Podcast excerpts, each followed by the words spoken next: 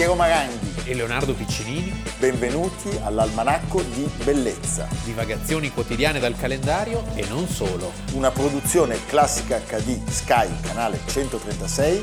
in collaborazione con Intesa San Paolo.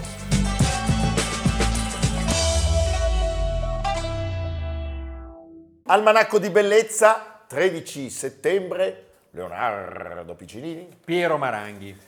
Questo signore è molto splendido e magnifico e nelle armi è tanto animoso che non è sì gran cosa che non gli paia piccola. E per gloria e per acquistare stato mai si riposa né conosce fatica o periculo. Fassi ben volere a suoi soldati. Chi era? Chi era costui? Eh, E soprattutto chi è che scrive? Allora, chi scrive è Niccolò Machiavelli, che si era innamorato di Aveva questo- preso una sbandata. Sì. per questo personaggio che aveva fatto intravedere diciamo, una luminosa carriera, una sanguinosa carriera, ma che in realtà si sarebbe rivelato un ballon de sé, Sì.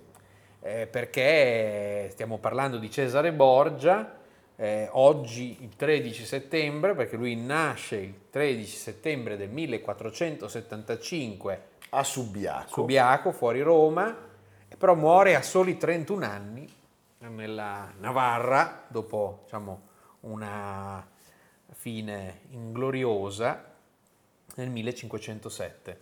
E Machiavelli, sappiamo, eh, lo incontra Urbino poco dopo la cacciata dei magnifici Montefeltro, quando è in missione diplomatica per chi? Per Pier Soderini. Pier Soderini, gonfalonieri della Repubblica di Firenze. C'è un momento in cui un altro grande si trova da quelle parti e quindi, si trova, e quindi c'è questo incontro tra due f- figure altissime, Leonardo da Vinci, e sappiamo che anche Leonardo viene eh, colpito, Colpito da dal magnetismo di Cesare Borgia. Lì Leonardo è soprattutto per consigli di tipo progettistico, Sì, canali, certo. difese. no? Poi è il momento in cui Leonardo ha appena perso il suo, il suo mecenate d'elezione, cioè il Moro, Ludovico, e quindi va in cerca di fortune. di committenze. troverà soltanto poi una consolazione in Francia, ahimè.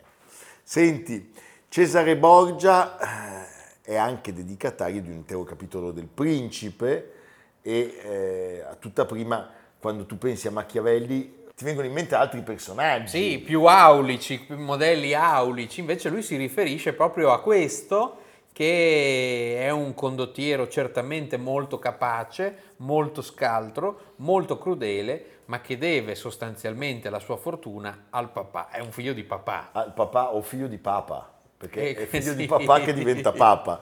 Cioè, suo padre è Rodrigo Borgia, il cardinale, che poi diventerà papa col nome di Alessandro VI.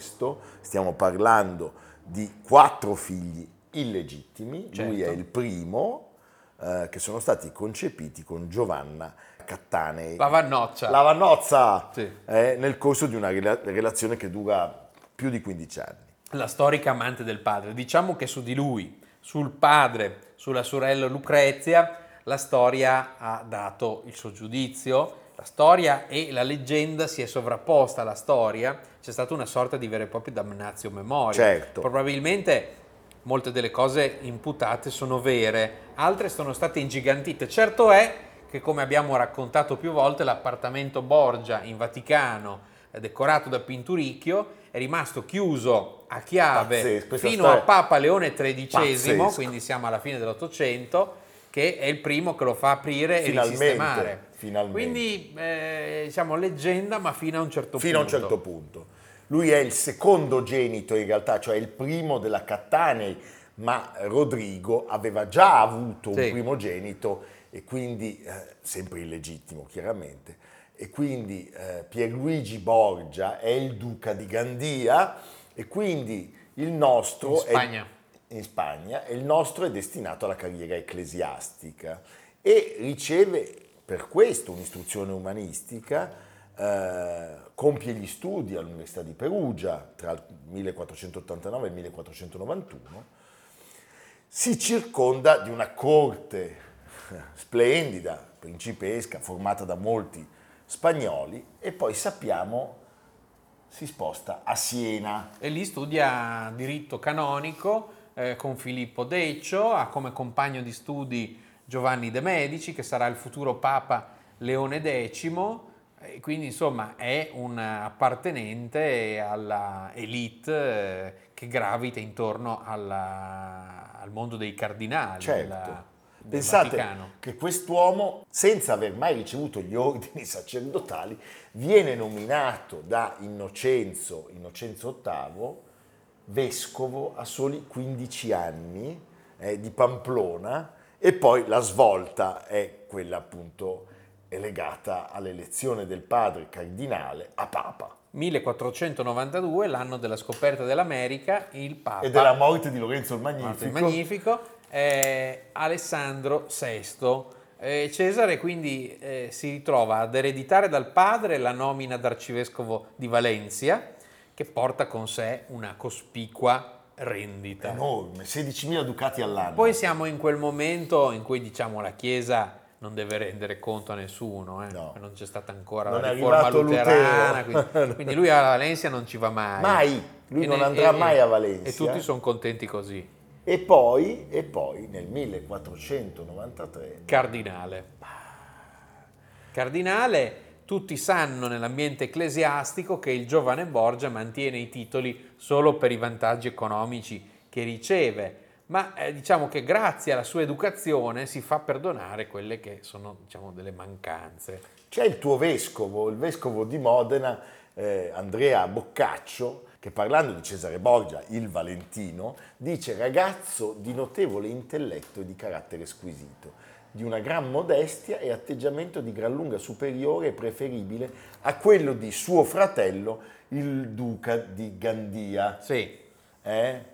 il fratello, il fratello Passa miglior vita. passa miglior vita, mh, non si sa bene chi sia eh, il carnefice. Addirittura qualcuno, Sì, forse potrebbe essere stato lo stesso fratello Cesare. perché si odiavano i due, Sì, e poi come diciamo la leggenda nera dei Borgia ha Certo. fatto il resto. In realtà sembra che siano stati dei sicari della famiglia rivale degli Orsini, perché ricordiamo che c'è questa inimicizia Beh, tra, tra guerra per bande vere e proprie, che poi sfocia in queste, nella guerra per il Papa, no? morto un Papa, se ne fa un altro, c'è un costante rimescolamento di, di potere e di influenze. Eh, E in fondo, se, se- se credenti dobbiamo essere, viene da pensare che Lutero e il sacco di Roma siano la punizione per tutti eh, questi peccati, no Leonardo? Sì, perché Cesare approfitta della situazione e eh, convince il padre a fargli lasciare la porpora cardinalizia per sostituire il fratello che era quello eh, che si occupava delle cose militari. Eh, Giovanni, dire che Giovanni, Giovanni- il fratello defunto, era un condottiero molto mediocre e invece Cesare dimostrerà nei fatti di essere insomma un uomo Di altra pasta. di altra pasta. Tant'è che lui il primo ottobre del 1498 parte per Parigi. La ragione qual è? Il re Luigi XII dei francesi ha bisogno della dispensa di Alessandro, cioè del papà, del papa, La dispensa non è quella dove si tiene il pane. perché vuole separarsi da Giovanna di Valois, Sì. volendo lui sposare Anna di Bretagna. Il Papa vuole ottenere l'appoggio del re per far sposare Cesare, suo figlio, con Carlotta d'Aragona. Sì, è un incontro di uomini d'affari. uomini d'affari, che era erede al trono di Napoli.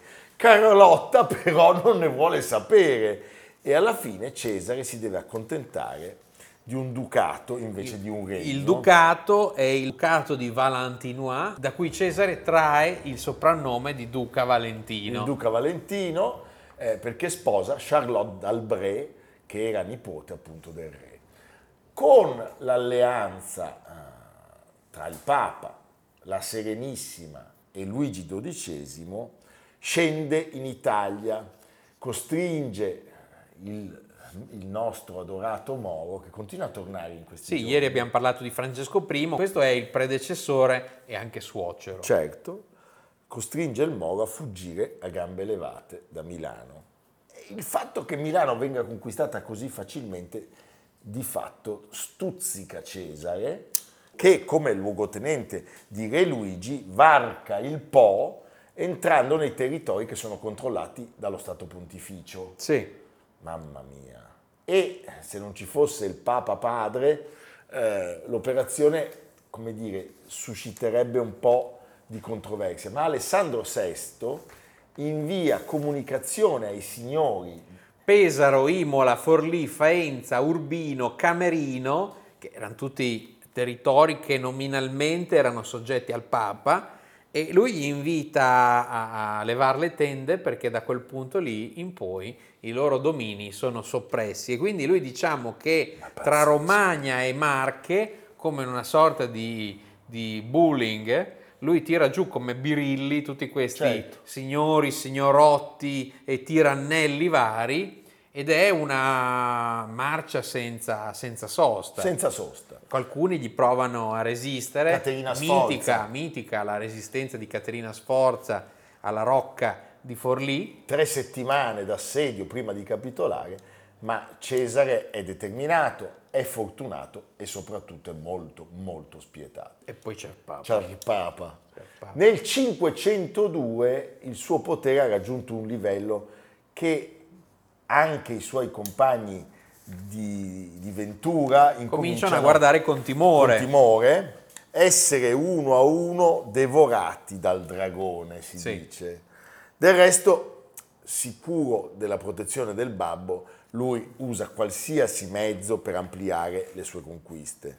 E eh, da qui la, la- la fama, Fama nera. eh, la fama nera, il veleno di Lucrezia, sua sorella, eh, eh, i tradimenti, le congiure, gli assassini. Nell'ottobre del 1502 arriva La famiglia di Città di Castello, Vivi. i Vitelli.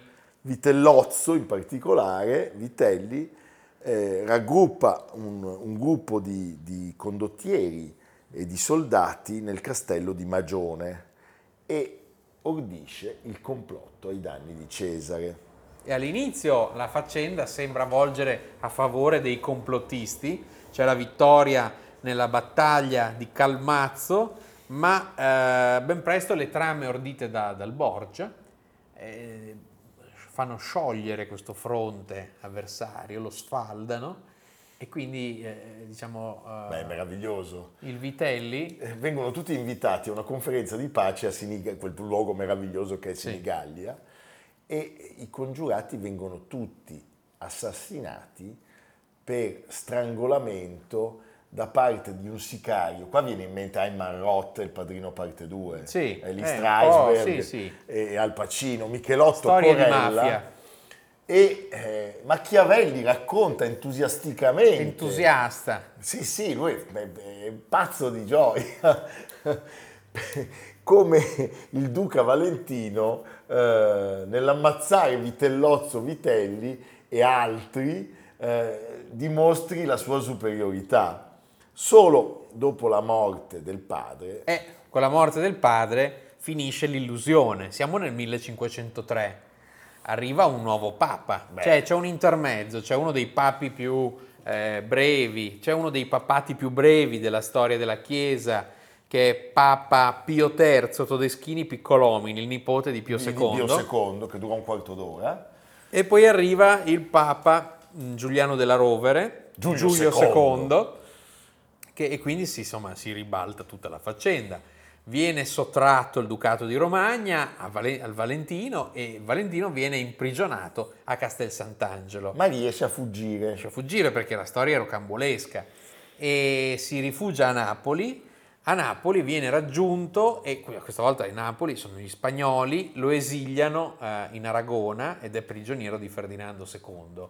e viene tenuto in custodia nella fortezza della Mota a Medina, del campo, e Cesare ancora, questo dimostra che carattere però indomito, riesce a evadere una seconda volta nel 1506. Tu sei mai evaso? Io sì, Da dove? dall'asilo. Dall'asilo sono evaso alcune volte e poi ho finito il liceo perché mi hanno dato tre anni per buona condotta. Va bene. Eh, insomma, un percorso scolastico complesso. Scappa da un cognato, Giovanni III d'Albre, in Navarra. Siamo nel nord. Navarra che poi tornerà Sì. eh, in un'altra vicenda che abbiamo raccontato poco tempo fa e il 12 marzo del 1507 lui partecipa all'assedio. All'assedio della città ribelle di Viana e cade in un'imboscata. Viene ucciso da 23 colpi di picca. Cos'è la picca? Picca è quella con cui si piccano anche le olive, volendo. sì. va bene. Ecco, in questo caso si picchia la testa, di- si picca la testa del piccato del, del- del Valentino, che però non viene riconosciuto. Cioè si pensa sia uno dei tanti eh, capitani di Ventura, così, e lui viene sepolto nella chiesa di Santa Maria di Viana, alla destra dell'altar maggiore, in un sarcofago, ma diciamo l'Inquisizione e, e il mondo che vedeva nei Borgia una sorta di eh, famiglia di anticristo, ma appunto l'Inquisizione fa esumare i resti e li fa spostare in terra non consacrata, in prossimità di una discarica di rifiuti, onde fossero calpestati da uomini e animali. Quindi finisce nell'ignominia. È una delle storie più brillanti, eh, anche enigmatiche, eh, però veramente mitiche, del Rinascimento italiano. Incredibile. Il Valentino, Cesare Borgia.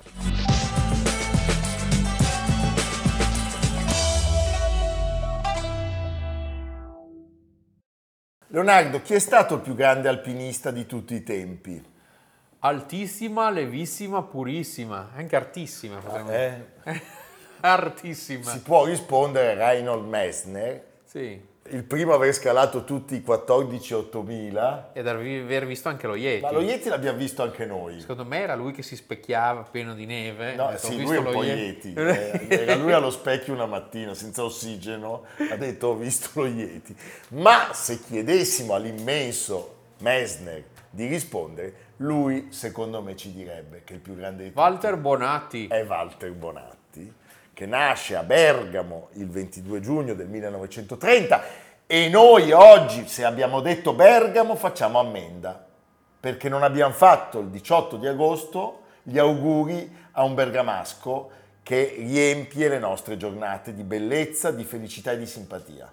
Evviva Paolo Gavazzini. Per una volta non è Pino, ma è Paolo, perché il 18 agosto era il compleanno di Paolo Gavazzini che si è molto lamentato di non aver Perdonaci ricevuto. Paolo. Perdonaci. Ma il caro. prossimo anno sarà una grande Sì, faremo celebrazione. una- una- uno speciale Paolo Uno Gavazzini. speciale con anche le foto da Sì, bambino. lui che fa sci d'acqua, lui con la cuffia con i fiorelloni. Tutto, tutto. Va bene. Il 22 giugno, abbiamo detto, nasce a Bergamo e muore invece a Roma il 13 settembre del 2011. Bonatti è un personaggio stupendo, è stato l'ultimo e probabilmente il più grande interprete italiano, diciamo, dell'alpinismo classico. È anche un eroe contro tutti. Cioè Contro tutti. È anche un po' il solitario, è, è un romantico, è una figura mitica. mitica, è capace di aprire nuove vie di roccia e di ghiaccio sulle più grandi pareti delle importanti, importantissime montagne alpine. Tu come te la cavi con l'alpinismo? Molto bene, Sì, eh. ruzzolo che è un piacere, botte destra, sinistra, si rompe C'hai i ramponi, quelle cose, c'hai tutto. Rampognare, eh, come nella Divina Commedia. Va bene, senti, lui è di fatto un anello di congiunzione tra quel genere di alpinismo e quello venuto dopo, Più moderno. più sportivo e più moderno, ed è stato un uomo dalla tempra gigantesca, capace di prestazioni estreme e capace di lottare contro l'ingiustizia e la menzogna. Noi abbiamo già parlato di Walter Bonatti, legando eh, la sua figura e la sua storia, la sua Ah, la vicenda. controversa vicenda del K2. Certo, due anni fa, il 31 luglio del 21, abbiamo ricordato appunto la conquista italiana del K2 e quella Con quel Caino di Ardito Desio. Ardito Desio doveva essere un figlio di Fascistissimo. fascistissimo. Eh, lui viene arruolato a 24 anni come il più giovane della spedizione, che è appunto guidata da Ardito Desio e che ha i due Compagnoni, i diciamo, due elacedenti, Dioscuri. i Dioscuri. Allora, Bonatti è uno dei quattro che arriva fino in fondo nella scalata con lo Sherpa, Sì. la famosa storia delle caramelle, una storia pazzesca. Poi lui deve salvare i due, Sì, i due sono dei, dei caini perché Sì. di fatto, come gli dire, devono molto. gli devono molto e invece non solo non gli riconoscono No. il ruolo, Ma addirittura viene imputato a lui il fatto di aver ritardato eh, il mm, soccorso, le bombole di ossigeno è una a storia- 50 gradi sotto È zero. una storia infame perché lui Sì. è costretto a passare appunto con lo Sherpa una notte a 50 gradi sotto zero per le bombole di ossigeno che vengono date alla Cedelli, Achille e Compagnoni. I due dovevano, eh, erano stati incaricati di salire. Avevano sbagliato loro. Ma si Erano erano saliti accampati a una, eh, certo. quota diversa da quella concordata. E pensate, il CAI, che in questo devo dire, noi l'abbiamo citato parlando del, del mitico Quintino Sella, qui il CAI non ci fa una bella figura perché addirittura... Cai ha imposto una verità ufficiale Certo. e Bonatti è stato sacrificato sull'altare di questa verità. Per Lui, cui lui ha, ha passato la sua vita, oltre a fare imprese pazzesche, a smentire a difendersi. e a difendersi e eh, a un certo punto c'è stato un passo indietro nel 1994, solo nel 2004 una commissione d'inchiesta gli dà finalmente ragione e rivede la versione 50 anni. ufficiale. 50 anni di distanza dai fatti. Forse si dovrebbe dire solo tre anni dopo Sì, dalla morte de- de- del Desio, del diabolico Desio. diabolico Didi, diabolico Desio che è campato 103 anni. Allora, ascoltiamo Reinhold Messner. Ascoltiamolo. Ascoltiamolo altissima. Non c'è stato alpinista della sua generazione, la generazione prima di me, che ho eh, non invidiato, ehm, rispettato come lui. Lui è stato l'alpinista tradizionale di punta parlando alpi- di alpinismo di tutto il mondo. Ci siamo poi conosciuti sul Monte Rite attorno ai 50 anni dopo il K2 avevo sempre capito che Bonatti sul K2 aveva salvato la situazione e non ha fatto niente di suo, ha portato l'ossigeno per gli altri, per la conquista del K2. Lui faceva l'operaio alla Falk durante la settimana e il sabato e la domenica andava a scalare in un periodo in cui l'alpinismo era ancora un'attività d'elite. Si era guadagnato il K2, quella spedizione, grazie Eh. ad alcune imprese. Cioè Irripetibili. A 24 anni era già un mito. Mm. eh. Nel 51 Cosa scala nel 51? Beh, al terzo tentativo scala per la prima volta la parete il grande cappuccino. del Gran Cappuccino che è il Monte Il Bianco. gran cappuccino. Eh, l'obelisco di granito sotto al Monte Bianco, pieno di strapiombi e di diedri liscissimi. Pensate che c'è la testimonianza stupenda di Gaston Rebuffat, un genio delle Alpi, che definisce quella l'impresa più grande su roccia realizzata fino a quel momento. Poi quattro anni dopo, nel 55, di nuovo siamo da quelle parti, nel massiccio del Monte Bianco, siamo sul Petit Dru, Pidru, una guglia di roccia di 600 metri. Ecco, durante la salita eh, Bonatti arrivò sotto una parete alta decine di metri, troppo liscia per essere superata e senza la possibilità di scendere o di salire. Era praticamente intrappolato, ma vide a circa 15 metri da lui alcuni spuntoni di roccia. Costruì una sorta di laso con cordini e moschettoni e dopo vari lanci riuscì ad arpionarne Ma uno. ne- Queste cose le vedi in Mission Impossible, Sì. che è un film. Però, Oh, cliff- eh. sì, cliffhanger. Sì. eh, eh. Allora, a quel punto che cosa fa? Lui si lascia si lancia cadere, nel vuoto e dopo un lungo pendolo eh, certo, quando si stabilizza risale, guadagna quindi, risalendo la corda, eh, guadagna un punto di parete più agevole e riesce a raggiungere la vetta. Immenso, immenso. Allora fu allora, tra la, la spedizione all'Himalaya del K2 e la scalata del Dru, che passai forse la crisi più, più grigia della mia vita e la più importante. E dovevo, in questo anno di crisi, e risolvetti questa crisi con la scalata del Dru. Ecco perché in un certo senso invidiavo quelli che non avevano bisogno come me di riscattarsi attraverso una prova così severa. Primavera 1956 compie in compagnia la prima traversata sci alpinistica delle Alpi, il suo regno, sono 66 giorni, pensate, Bellissimo. 1795 chilometri percorsi, a volte alcune imprese finiscono in tragedia, perché Sì. ricordiamo sul Monte Bianco Sulla nel Bremba. 56, esatto, Bonatti e un compagno di cordata vengono colti da una tempesta. Non è una sua responsabilità. Mentre salgono eh, eh, si accompagnano a due giovani alpinisti belgi che vengono incontrati per caso lungo il percorso e i belgi moriranno Nel ritorno. nel ritorno. E ancora peggio, qualche anno dopo, lui resta intrappolato in mezzo a una bufera insieme a altri sì. sei alpinisti, eh, mentre cerca di, di salire l'inviolato pilone centrale, di stenti e di follie su quel ghiacciaio moriranno in quattro.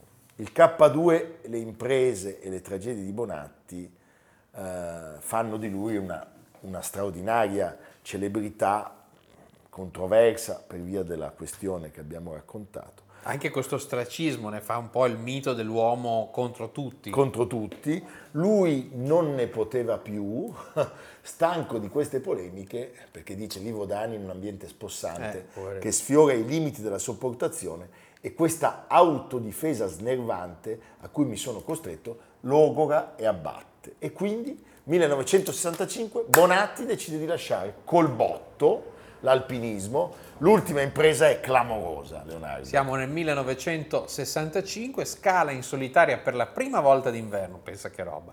E per la via più diritta la parete nord del Cervino. Fantastico. Tu non provarci. No, però forse ad Algisa può. Ecco. Con vabbè, Amerigo ma lei- sulle spalle. Sì. Eh? Se c'è Amerigo io sono tranquillo. E grandissimo, cosa fa? Si ritira e decide di passare, diciamo, dall'esplorazione verticale a quella orizzontale, perché passa il resto della sua vita in modo avventuroso, scendendo in canoa dallo Yukon in Alaska, salendo il Kilimangiaro o il, il Ruvenzori in Africa, attraversando da solo le foreste dell'Uganda, il Rio delle Amazzoni, ma è meraviglioso. E poi c'è lei. Chi è? Rossana Podestà, Ah, che coppia meravigliosa. Eh, sì.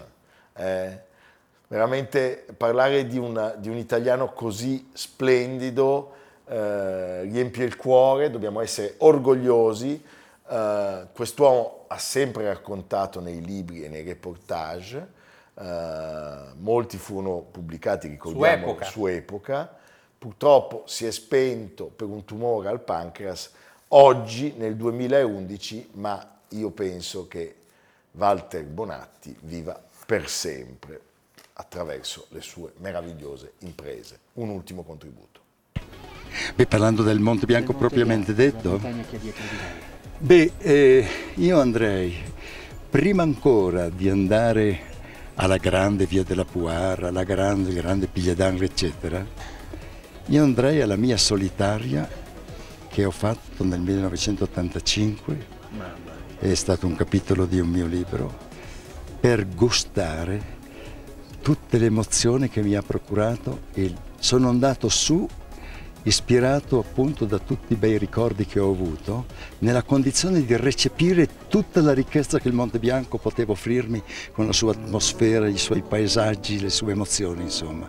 Comprate il nostro libro, mandate, Per piacere. per piacere, mandate i vostri doni per cortesia, Sì. ascoltate Leonardo che ci dà oggi Tornano gli stati generali della cultura, gruppo Sole 24 ore, evviva, evviva, evviva. Domani il nostro Piero Maranghi interverrà alla cavallerizza, non a cavallo ma seduto, a Torino alle ore 12.25 insieme a Carlo Freccero, Giulio Base, Nicola Campogrande, Stefano Biolchini e Marta Cagnola. mitica. Dopo di lui ci sarà anche l'intervista al ministro San Giuliano di Stefano Salis. Quindi venite numerosi perché così possiamo anche applaudire. C'è anche Leonardo. Piero, che Piero è contento quando parla che sia qualcuno che Sì, applaude. Io vorrei la clac. Ecco. Ecco. per favore venite ad applaudire. Le truppe cammellate dell'almanacco. Lui viene e mi fischia. Questo è Lancio fantastico. un pomodoro. Cioè, mentre io sto parlando, sente uno dal. Splash. Buh!